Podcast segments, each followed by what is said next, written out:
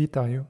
Цими днями ми відзначаємо 78-му річницю капітуляції нацистської Німеччини 8 травня 1945 року. Але день, який тепер відомий в англомовному світі як перемога в Європі або VE, був кульмінацією не однієї, а трьох капітуляцій Німеччини, які нарешті закінчили більшість бойових дій в Європі.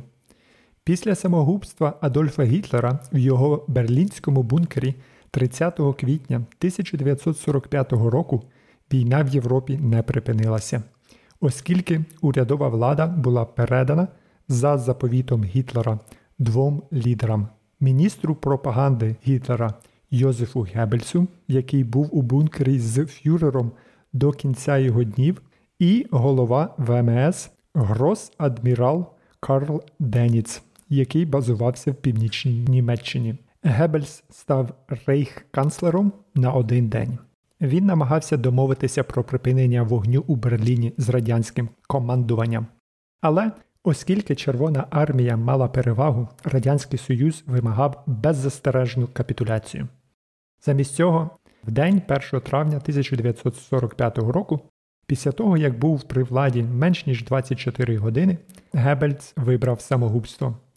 Берлін капітулював наступного дня, 2 травня. Однак ця капітуляція майже нічого не змінила для німецьких військ в інших місцях. Чому? Три речі відбувалися. По-перше, у багатьох частинах Європи німецькі окупаційні сили не вели реальних бойових дій і просто чекали кінця війни. Наприклад, німецькі війська все ще окуповували Британські Нормандські острови та кілька зруйнованих французьких портових міст, такі як Дюнкерк. Величезний гарнізон залишав під контролем Данію та Норвегію та частину Нідерландів. По-друге, багато німецьких військ рухалися на захід, порушуючи накази, налаштовані здатися англійцям або американцям, щоб уникнути радянського полону. Ці рухи призвели до серії досить хаотичних капітуляцій які дратували Сталіна, оскільки союзники погодилися лише на беззастережну капітуляцію Німеччини. І по-третє, деякі німецькі війська вели важкі бої на Сході, щоб уникнути захоплення Радянським Союзом, включаючи території на південний захід від Праги в Чехословаччині та на північ від Берліна та в Австрії та частині Північної Югославії.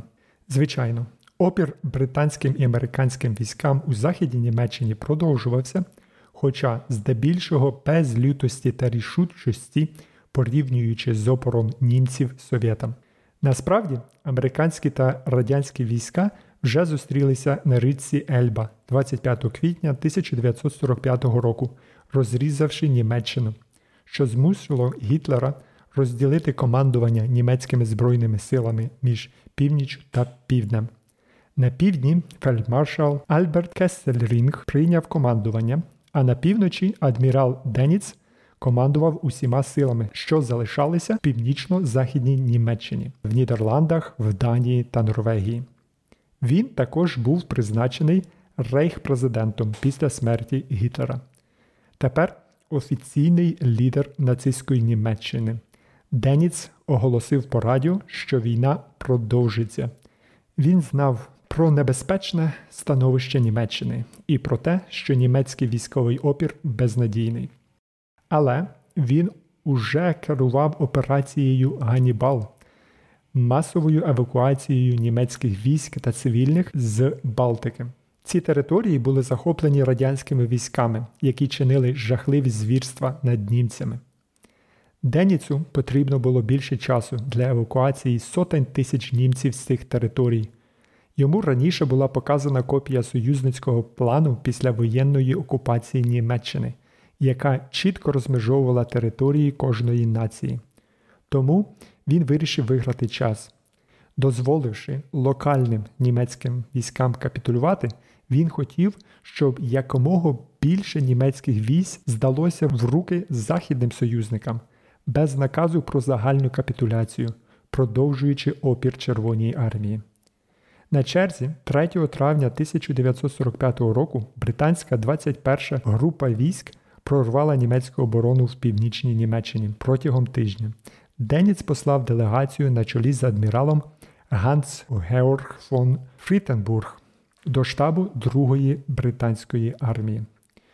З фон Фрідебургом також був контр-адмірал Герхард Вагнер, старший член його штабу, і генерал Еберхард Кінцель, який представляв фельдмаршала Ернста Буша, який командував групою армії Північний Захід, яка фактично вела більшу частину бойових дій проти британців і канадійців у цьому районі.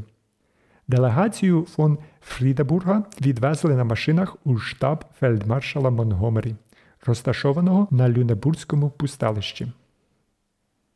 Шоумен Монті змусив німців чекати досить довго, під травком, на якому майорів прапор Британського Союзу, поки він нарешті вийшов зі свого каравану, щоб зустрітися. Хто ці чоловіки? Він огризнувся перекладачу зі своїм носовим голосом. Коли йому дали їх імена та звання, зневажливо сказав Монті: Я ніколи не чув про цих людей. Чого вони хочуть? Йому був наданий лист від фельдмаршала Вільгельма Кейтеля, начальника оберкомандо Дервермахт, Верховного командування Збройних сил. Кейтель запропонував капітулювати групі армій Вісла близько півмільйона військ, які ще воювали з совєтами на північ від Берліна, припускаючи, що ці війська будуть взяті в полон британцями. Монгомері відмовився, сказавши, що це радянська зона, а отже, справа Радянського Союзу.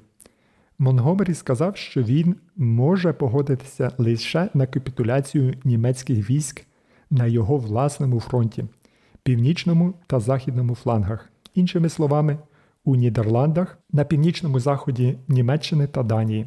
Перед другою зустрічю, що відбулася в командному фургоні Монгомері, німцям був запропонований хороший обід щоб вони подумали про цю пропозицію.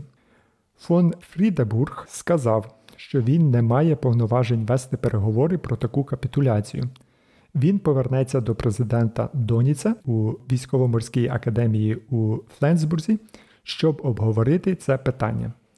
Британський офіцер-майор Річард О'Брайен на чолі делегації поїхав з фон Фрідебургом до Деніца до його штабу. У день 4 травня 1945 року німецька делегація на чолі з фон Фрідебургом повернулася, перетнувши британські лінії, і була супроводжена до штабу Монгомері.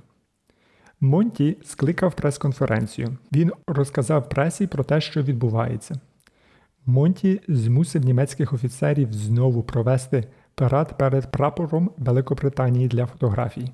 Монті тоді запитав фон Фрідебурга наодинці, чи підпише він документ про капітуляцію, на що той погодився.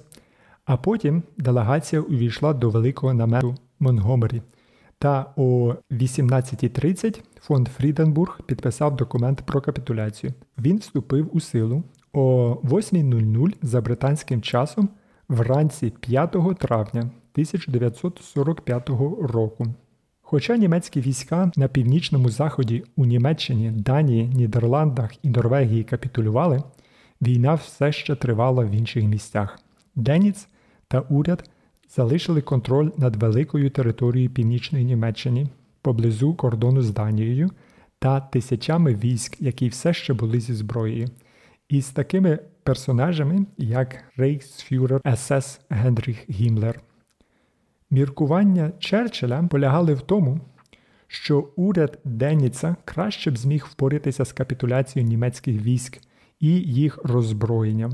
Але, незважаючи на суперечки, Черчилль залишив нацистський уряд при владі до 23 травня 1945 року, довго після Дня Побєди.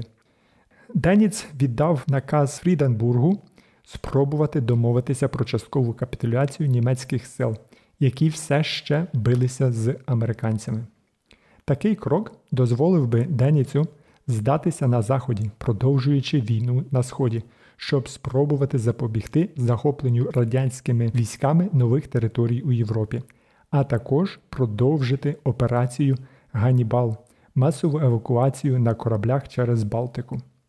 Верховний головнокомандувач генерал Двайт Ейзенхауер був дуже стурбований частковою капітуляцією, як та, яку зробив Монтгомері з фон Фрідебургом. Ейзенхауер боявся, що такі дії зашкодять відносинам західних союзників з СССР.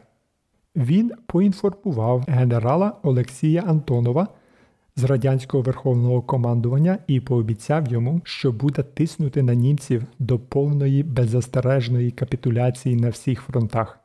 Це включно зі Східним фронтом. Тоді була направлена радянська делегація на чолі з Суслопаровим, щоб взяти участь у переговорах і проконтролювати, щоб Ейзенхавер дотримався свого слова. 5 травня 1945 року фон Фрідебург намагався полетіти до штабу союзників у Ремсі у Франції, щоб зустрітися з Ейзенхавером. Через погану погоду його літак був спрямований до окупованого британцями Брюсселя. Потім англійці відвезли німців на 200 кілометрів на зустріч у технічному коледжі Реймса, де вони зустрілися з генералом Волтером Беделлом Смітом, начальником штабу Ейзенхауера. Фон Фрідебург сказав Сміту, що німці готові здатися на Західному фронті. Потім Сміт поінформував Ейзенхавера, і Ейзенхавер сказав, що він повинен наполягати на повній капітуляції на всіх фронтах. Тепер Ейзенхавер їм також погрожує припинити прийом німецьких полонених, які втікали на лінії західних союзників. Це означає небезпеку для тисячів людей, які щодня залишали радянську територію і тікали на британські окупаційні території. Він би просто міг закрити кордони і залишити їх на милість совєтів. Фон Фрідебург послав сигнал до Деніца за порадою. Райх-президент спробував інший прийом. Генерал Альфред Йодл, начальник оперативного штабу високого командування Збройних сил, прилетів до Реймса, щоб допомогти в переговорах з генералом Сміттом. Прибувши 6 травня 1945 року, Йодл пояснив, що лише капітуляція на Заході була б прийнятною для Німеччини. Сміт сказав Ейзенхаверу, що, на його думку, Деніц просто виграє час. Ейзенхавер вимагав беззастережної капітуляції, інакше він зупинить переговори з німцями. Йодл надіслав про це сигнал Деніцю. Рейх-президент дав дозвіл на капітуляцію. Рано, 7 травня, о 2.41 ночі генерал Йодл підписав беззастережну капітуляцію всіх німецьких військ у великій кімнаті для речей Ремського технічного коледжу. Ейзенхауер, британський адмірал сер Гарольд Барра і радянський генерал Суслопаров також підписали поряд з французьким генералом Сюрвей. Угода набуде чинності о 23.01 за центральноєвропейським часом наступного дня, 8 травня 1945 року, що дало німцям досить великий період часу для дій. Німців вивели з кімнати, а представники союзників відсвяткували шампанським, випитим з польових солдатських кухолів. Після цього Ейзенхауер зустрів німецьких генералів у своєму кабінеті. Холодним голосом він запитав їх, чи розуміють вони умови капітуляції. Тоді вони відповіли Ейзенхауеру, що розуміють. Потім він їх запитав, чи готові вони їх виконувати. Вони погодилися. Потім вони злегка вклонилися і вийшли з кабінету. Тепер у німців було 45 годин, щоб завершити операцію Ганібал. Останній конвой залишив Лібау, тепер у Західній Латвії, незабаром 8 травня 1945 року до початку дії капітуляції. Цей конвой перевозив 15 тисяч німецьких солдат та цивільних осіб. В підсумку операція Ганібал успішно евакуювала майже 2 мільйони військових та німецьких біженців. Проблема тепер була в Радянському Союзі. Хоча Суслопаров і підписав документ про капітуляцію, він зробив це лише за умовою, що якщо Сталін вимагатиме подальшої церемонії підписання, вона має відбутися. Британці й американці та французи погодилися на його умови. Передбачувано, Сталін дійсно вимагав таку церемонію, і вимагав ратифікації документа, вже підписаного в Ремсі на радянській території. І де краще, ніж у повністю зруйнованій столиці Третього рейху Берліну, в глибині радянської окупаційної території. Тоді маршал Георгій Жуков створив радянську штаб-квартиру у зруйнованому Берліні у відносно менш пошкодженому передмісті Карслехорст в захопленій інженерній школі німецької армії. Таким чином, третя цілком показова капітуляція Німеччини була організована 8 травня 1945 року. Ейзенхавер знову не буде присутній особисто. Замість нього його заступник, як верховний головнокомандувач британської авіації сер Артур Тедер, буде старшим представником союзників разом з американським генералом Карлом Спац та британським адміралом сером Гаральдом Барра та французьким генералом Жан Лелатр де Тассіні. Радянська влада також вимагала, щоб найвищі німецькі офіцери з'явилися для підпису під документом.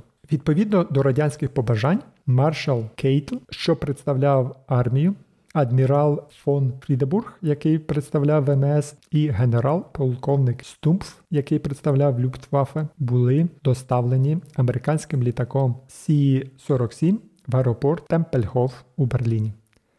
Радянські машини перевезли трьох старших офіцерів до армійської інженерної школи у Карлхорсі. Радянський маршал Жуков, переможець Берліна, представляв СССР. За їжею та горілкою було домовлено, хто підпише документ. Маршал Тетер підписав за Ейзенхауера і британців. Жуков, звичайно, підписав за Радянський Союз, а генерал Спац за США, а генерал Жан Лелятр де Тасіні за Францію. Причиною затримки також став переклад російською мовою документу з Ремсу. Зрештою, зустріч була відкрита вранці 9 травня 1945 року. Німецька капітуляція вже відбулася на той час о 23.03 8 травня 1945 року. Тож, коли німецькі представники увійшли до кімнати, вони це зробили як представники Німеччини, яка вже капітулювала. Три німецькі генерала увійшли зі своїми помічниками. Фельдмаршал Кейтл злісно подивився на представників союзників. Божевільна тиснява репортерів та фотографів могли перетворити всю подію на цирк. І Кейтель, зокрема, був вкрай роздратований. Монокль врізався йому в ліве око. Його звичайна зарозумілість та гордість не зникла навіть з огляду на його нинішню ситуацію. Кожен з трьох німців підписався. А до 12.20 зранку 9 травня представники союзників також поставили свої підписи. Війна в Європі закінчилася. Три німецькі делегати на церемонії мали три різні долі. Адмірал фон Фрідаберг був заарештований британськими військовими, коли Карл Деніц розпустив свій уряд за наказом Черчилля 23 травня 1945 року. Того ж дня він, Деніц, покінчив життя самогубством за допомогою ціанідної капсули. Фельдмаршал Кейтель і генерал-полковник Йодль обидва були притягнені до суду на Нюрнберзькому процесі та визнані винними. Обидва офіцери були повішені в 1946 році. Підписання капітуляції не врятувало їх від відповідальності. Це має бути уроком для расистів. Дякую за прослуховування. В цьому подкасті були використані матеріали британського історика Марка Фелтона.